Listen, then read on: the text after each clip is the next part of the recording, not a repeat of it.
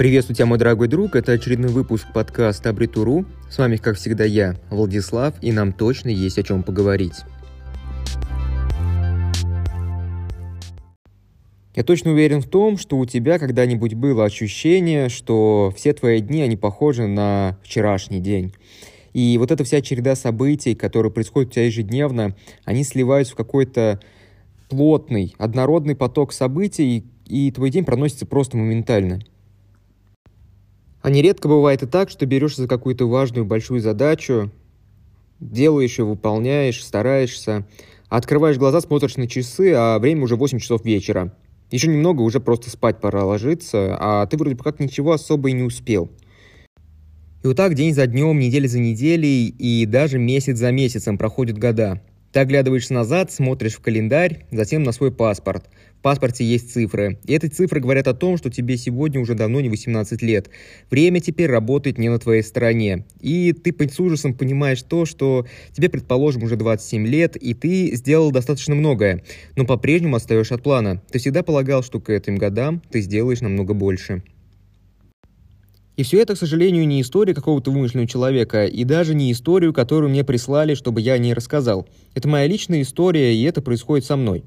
Да, я чувствую, что я слишком сильно сконцентрировался на результатах и забыл про самое главное, про мое время.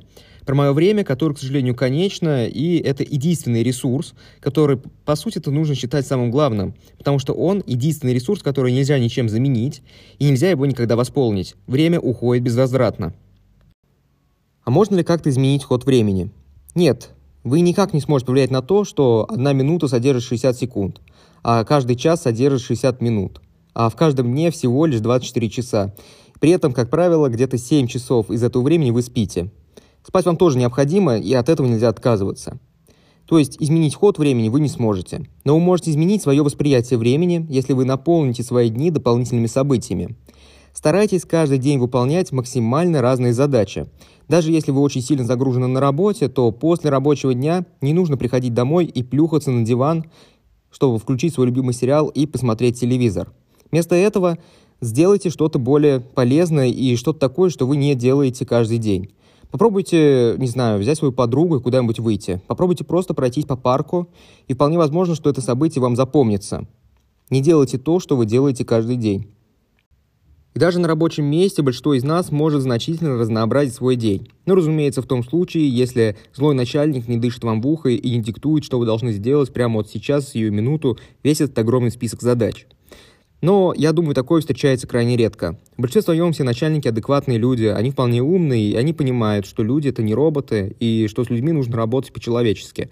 Поэтому они просто выдают какой-то определенный пул задач и говорят, что вот есть определенный срок выполнения, которому нужно успеть.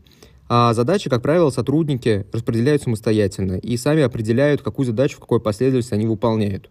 Во всяком случае, так работаю я, и работаю я так очень давно.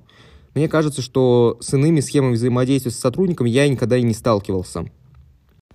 И тут очень важно понимать то, что я не исключаю тот случай, что у других людей все по-другому. И у них там огромный злой начальник, который ругается, не понимает никакие сроки, дает нереальные задачи и требует выполнить все здесь и сейчас. Но на самом деле для таких людей это хороший повод задуматься, а зачем они вообще работают в этой компании, если их начальник явно некомпетентен.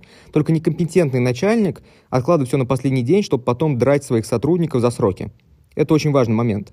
Так что давайте вернемся мы к той ситуации, которую описал я, когда есть нормальный адекватный начальник, который дает реалистичные задачи, учитывая способность сотрудника и устанавливает конкретный дедлайн. В этом случае самая главная задача для сотрудника – правильно распределить свое время и сопоставить свои возможности с своим свободным временем. Так что сотрудник самостоятельно раскидывает все свои задачи так, чтобы не превратить это все в некую однородную массу, которая начнет его бесить. Тут очень важно не откладывать все на последний момент. Если вам обозначили какой-то срок, у вас до этого момента еще есть свободное время, это не значит, что на рабочем месте нужно, не знаю, там половину времени сидеть бездельничать и смотреть сериалы, а после начинать рвать на себе волосы и судорожно выполнять все свои задачи. Во-первых, это скажется на качестве выполненных задач. Во-вторых, э, это скажется на вашем здоровье, как физическом, так и психологическом, потому что морально очень сложно, когда дедлайн поджимает, и ты видишь, как время бежит, а ты еще толком ничего не сделал. Не нужно доводить до этого. Просто распределите задачи так, чтобы они не стали слишком однородными. Сегодня вы занимаетесь каким-то отчетом, завтра вы пишете другой отчет, который совершенно не связан э, с предыдущим. Не нужно стараться все успеть сделать за один день. Распределите задачи так, чтобы они шли максимально плавно и они чередовались. Вот так вот. У большинства из нас есть целый час на обед где-то в середине рабочего дня. Особенно классно, когда вы самостоятельно решаете то, когда вы идете на обед. Я понимаю, такая возможность есть не у всех. Но если это так, то это вообще здорово. И вот у вас есть целый час, чтобы вы сходили в какую-то ближайшую столовую, перекусили и вернулись назад. И на самом деле многие люди просто так и делают. Они бегут в ближайшую столовую, целый час там поглощают пищу, затем идут на работу. Хотя по факту им бы хватило 30 минут на перекус. Я всем советую 30 минут посвятить именно непосредственно еде, а 30 минут небольшой прогулки по улице, чтобы расслабиться. Зачем это делать? Ну, это очень сильно разделяет рабочий день. И ваш рабочий день после прогулки не кажется таким однородным. Он как бы разделяется на две части. Вот то, что было до прогулки, и то, что было после. А иногда во время прогулки можно заметить что-то интересное, это еще больше украшает этот день, и работать как-то становится легче и приятнее. Про рабочие моменты, скорее всего, это все, тут добавить больше нечего. Но вот про выходные добавить есть что, и это прямо отдельная тема, к которой мы прямо сейчас и перейдем.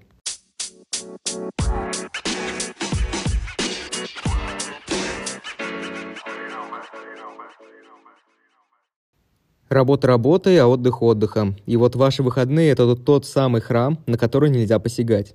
Поэтому давайте прямо сейчас вместе вспомним, как вы провели свои прошлые выходные. Понятно. А как вы провели свои позапрошлые выходные? Угу. И вот если вы ответили на эти два вопроса совершенно одинаково, то стоит задуматься, потому что выходные нужно проводить по-разному, и события должны отличаться. Иначе все ваши выходные, они сливаются тоже в какой-то один непонятный день, и вы не чувствуете, что вы действительно отдохнули. Обычно люди говорят о том, что они смотрели фильмы, читали книги или встретились с своими друзьями и выпили немножко пивка. На самом деле я ничего против такого досуга не имею. Во-первых, я и сам очень часто смотрю фильмы и читаю книги.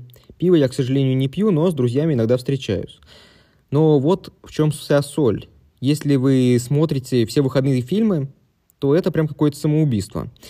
Я признаю досуг, если вы посмотрите один фильм на выходных, и все остальное время вы займетесь чем-то другим.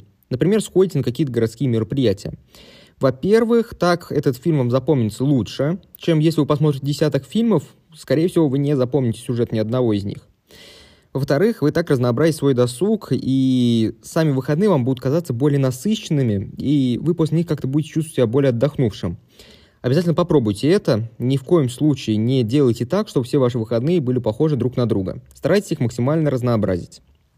Многие мои знакомые, к сожалению, посвящают все выходные домашним делам. Я согласен, да, домашние дела делать нужно, но я предпочитаю их всегда перекладывать по большей части на будни. А в выходные я выполняю только какие-то текущие моменты. Да, я согласен с тем, что уборкой нужно заниматься, ее не нужно откладывать, но перекладывать ее все время на выходные достаточно глупо, потому что уборка и вообще в целом домашние дела – это тоже работа. И таким образом получается, что в выходные вы работаете. Ну, не знаю, это такое себе удовольствие.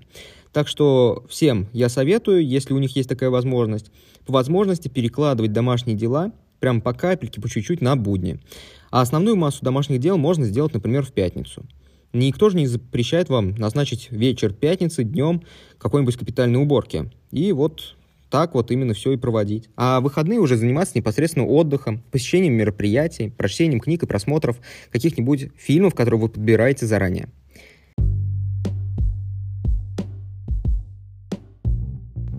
На этом все. Вот такой вот небольшой выпуск получился с советами, которые должны вам помочь избавиться от ощущения убегающего от вас времени.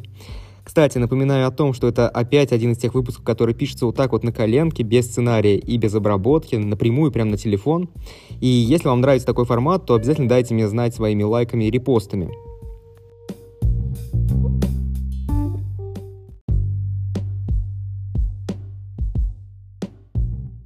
Ну а я с вами, как всегда, не прощаюсь, потому что мы обязательно с вами услышимся в следующих выпусках нашего подкаста «Абритуру».